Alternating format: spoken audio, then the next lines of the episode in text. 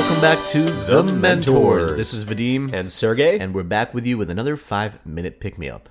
Today, we wanted to talk about daily rituals and getting work done to help people realize that you have to create your own schedule and do what works for you personally in order to accomplish the things you want to accomplish, and that there's no sort of one size fits all approach to being productive. And we're inspired today by a book that we read called Daily Rituals by Mason Currey, where he chronicles the daily rituals of hundreds of writers, creators, artists, uh, and even some entrepreneurs as well.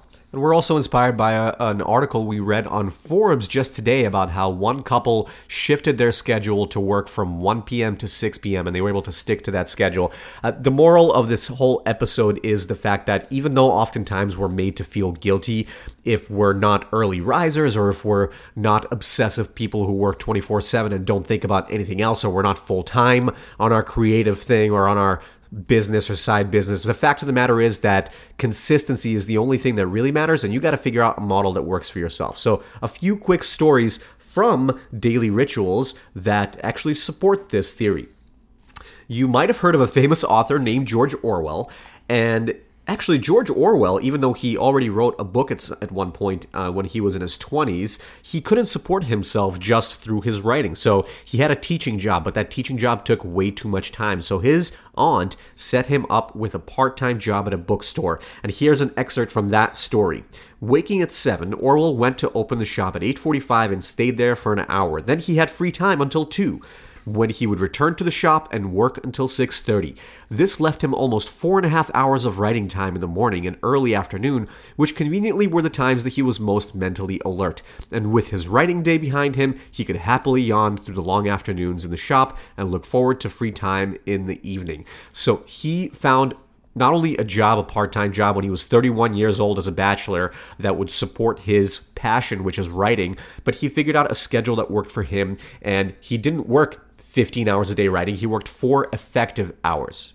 And the great part about this story is it's a great example of somebody that already started getting some success, right? He had published a book, it was doing pretty well, but uh, as this story says, he was sort of um, on the margins of literary society because he couldn't really spend much time even going and networking with people, meeting with people, and creating more works of art, right? More writings. And so he had to change his schedule and essentially create uh, uh, a routine for himself or an environment for himself where he could make time to do the necessary work. Uh, another quick story I just read an excerpt in there about Albert Einstein. You know, he would have breakfast between 9 and 10 in the morning. That was his routine.